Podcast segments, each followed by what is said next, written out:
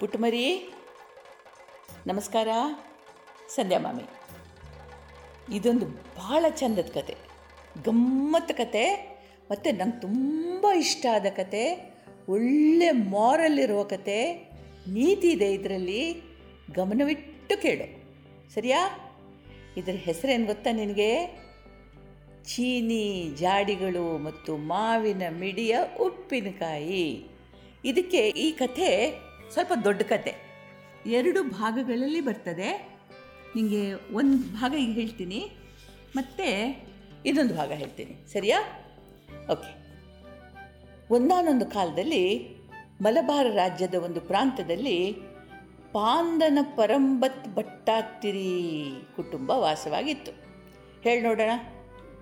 ಪಾಂದನ ಪರಂಬತ್ ಭಟ್ಟಾತಿರಿ ಎಂಬುವರ ಕುಟುಂಬ ವಾಸವಾಗಿತ್ತು. ಹೆಸರೇನೋ ದೊಡ್ಡದಾಗಿ ಉದುದ್ದಕ್ಕಿತ್ತು, ಆದರೆ ಅವರು ಕಡು ಬಡತನದಿಂದ ಸೋತು ಹೋಗಿದ್ರು.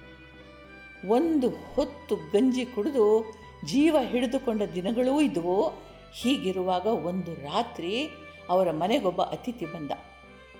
ಇವನು ಚೀನಾ ದೇಶದವ. ಹಡಗಿನಲ್ಲಿ ಸರಕು ತುಂಬಿಸಿ ಭಾರತಕ್ಕೆ ಬಂದು ವ್ಯಾಪಾರ ಮಾಡಿ ವಾಪಸ್ ಹೋಗುವಾಗ ಭಾರತದ ವಿಶೇಷ ಸಾಮಾನುಗಳನ್ನು ತನ್ನ ದೇಶಕ್ಕೆ ಕೊಂಡೊಯ್ಯುವುದು ಇವನ ಕಾಯಕ ಆಗಿತ್ತು. ಈ ಬಾರಿ ವಿಧಿಯ ಸಂಚು ಬೇರೆಯೇ ಇತ್ತು. ಸರಕು ತುಂಬಿದವನ ಹಡಗು ಬಿರುಗಾಳಿಗೆ ಸಿಕ್ತು. ಆಕಾಶದೆತ್ತರಕ್ಕೆ ಎದ್ದ ಅಲೆಗಳಿಂದ ಹಡಗು ಚೂರು ಚೂರಾಯಿತು. ಸಿಬ್ಬಂದಿಗಳೆಲ್ಲ ನೀರು ಪಾಲಾದರು. ಯಜಮಾನ ದೇವರ ದಯೆಯಿಂದ ಅದು ಹೇಗೋ ಬದುಕಿ ಉಳಿದ ಸಣ್ಣದೊಂದು ದೋಣಿಯೊಂದಿಗೆ ಪಾಂದನ್ ಪರಂಬತ್ ಕುಟುಂಬ ವಾಸವಾಗಿದ್ದ ಹಳ್ಳಿಗೆ ಬಂದು ಇಳಿದ. ಇಳಿದವನಿಗೆ ಅಷ್ಟು ದೂರದಲ್ಲಿ ಮಿಣಿ ಮಿಣಿ ಮಿಣಿ ದೀಪ ಕಂಡಿತು ಬಾಗಿಲು ತಟ್ಟಿದರೆ ಬಾಗಿಲು ತೆರೆಯಿತು. ಹಸಿವು ಬಳಲಿಕೆಗಂಡ ಸೋತು ಹೋದವನಿಗೆ ಆಶ್ರಯ ದೊರೆಯಿತು. ಮನೆಯವರು ಗಂಜಿ ಮತ್ತು ಉಪ್ಪಿನಕಾಯಿಯೊಂದಿಗೆ ಊಟ ಕೂತಿದ್ರು. ಇವನಿಗೂ ಒಂದಿಷ್ಟು ಗಂಜಿ ನೀಡಿದರು. ಮನೆಯೊಡೆಯ ದೈನ್ಯದಿಂದ ಕೈ ಮುಗಿದು ನಮ್ಮ ಬಡತನ ಅವನಿಗೆ ಇದಕ್ಕಿಂತ ಹೆಚ್ಚು ಸತ್ಕಾರ ಮಾಡಲಿಕ್ಕೆ ಆಗ್ತಾ ಇಲ್ಲ ಅಂತ ಮತ್ತೆ ಮತ್ತೆ ಕ್ಷಮೆ ಕೇಳಿದ ಚೀನಿ ವ್ಯಾಪಾರಿಗೆ ಇವರ ಸರಳತೆ ಕಂಡು ಸಂತೋಷ ಆಯಿತು. ತನ್ನೊಂದಿಗೆ ತಂದಿದ್ದ ಹತ್ತು ಜಾಡಿಗಳನ್ನು ಯಜಮಾನನ ಮುಂದಿಟ್ಟು, ಅಯ್ಯ, ಈ ಜಾಡಿಗಳಲ್ಲಿ ಒಂದಿಷ್ಟು ದವಸ ಧಾನ್ಯಗಳಿವೆ. ನಾನು ನನ್ನ ದೇಶಕ್ಕೆ ವಾಪಸ್ ಹೋಗ್ತಾ ಇದ್ದೀನಿ. ಸ್ವಲ್ಪವೇ ಸಮಯದಲ್ಲಿ ವಾಪಸ್ ಬರ್ತೀನಿ, ಅಲ್ಲಿವರೆಗೆ ಇದನ್ನು ನಿಮ್ಮ ಮನೇಲಿ ಇಟ್ಕೊಳ್ಬಹುದಾ? ಅಂತ ಕೇಳಿದ. ಇವರಿಗೇನು ಅಭ್ಯಂತರ ಇರಲಿಲ್ಲ. ದೊಡ್ಡ ವಿಶಾಲವಾದ ಮನೆ, ಹಳತಾಗಿ ಆಗಲೋ ಈಗಲೋ ಬೀಳೋ ಹಾಗಿತ್ತು ಅನ್ನೋ ಮಾತು ಬೇರೆ. ಚೀನಿ ಅತಿಥಿ ಹತ್ತು ಗಾಜಿನ ಜಾಡಿಗಳನ್ನು ಕುಟುಂಬದ ಯಜಮಾನನಿಗೆ ಕೊಟ್ಟು ಹೊರಟು ಹೋದ. ಹೋಗುವ ಮುನ್ನ ಯಜಮಾನನಿಗೆ ಒಂದು ಮಾತು ಹೇಳ್ದ, ಅಯ್ಯ, ನೀವು ನನಗೆ ಒಂದಿಷ್ಟು ಗಂಜಿ ಕೊಟ್ರಿ ಅಂತ ಭಾವಿಸಬಾರ್ದು. ನೀವು ಕೊಟ್ಟದ್ದು ಅನ್ನ ಅಲ್ಲ, ಅಮೃತ, ಜೀವದಾನ. ನೀವಿತ್ತ ಗಂಜಿಯ ರುಚಿ ಕಡೆಯವರೆಗೂ ನನ್ನ ನಾಲ್ಗೆಯಲ್ಲಿರುತ್ತೆ. ಈಗ ನಿಮಗೆ ಕೊಡೋಕ್ಕೆ ನನ್ನ ಹತ್ರ ಏನಿಲ್ಲ, ಆದರೆ ಮುಂದೆ ವಾಪಸ್ ಬರ್ತೇನೆ. ನಿಮ್ಮ ಋಣ ತೀರಿಸ್ತೀನಿ ಅಂತ ಮಾತು ಕೊಡ್ತೀನಿ ಅಂತಂದ.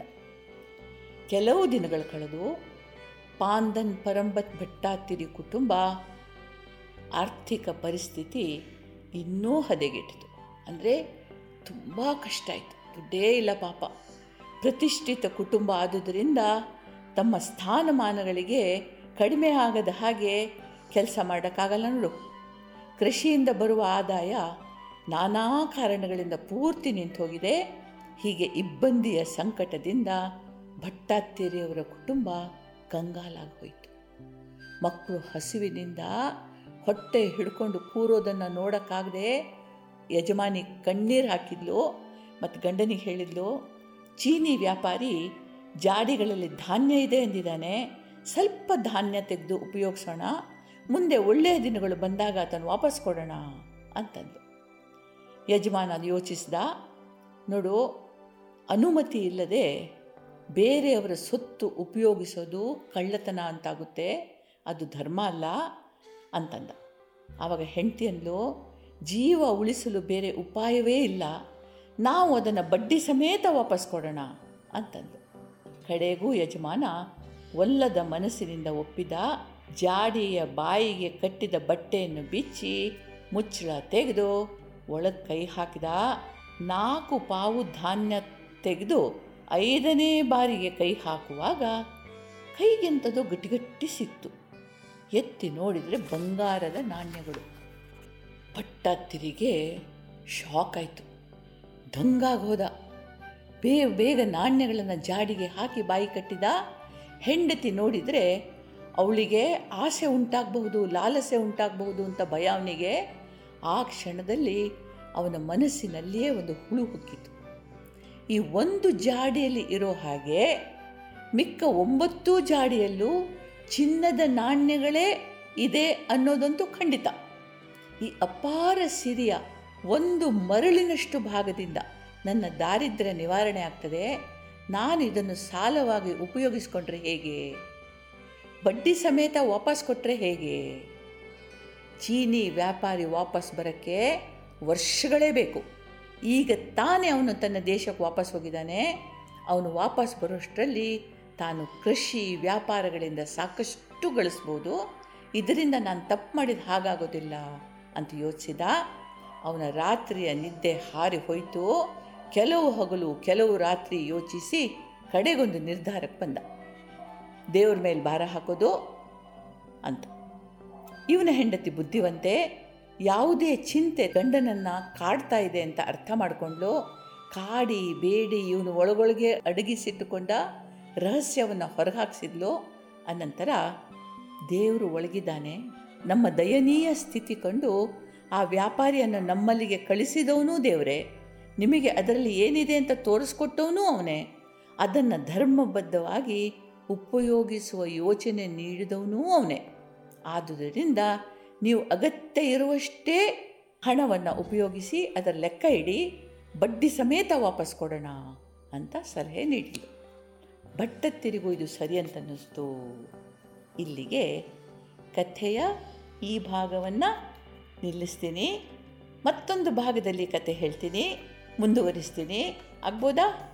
ಖುಷಿ ಆಯ್ತಾ ಕತೆ ಕುತೂಹಲ ಅನ್ನಿಸ್ತದ, ಮುಂದೇನಾಗ್ತದೆ ಅಂತೇಳಿ ಹೌದು. ಗಮ್ಮತ್ತಿದೆ, ಆಯಿತಾ? ದೇವರು ನಿನಗೆ ಒಳ್ಳೇದು ಮಾಡಲಿ, ಜೈ ಹಿಂದ್.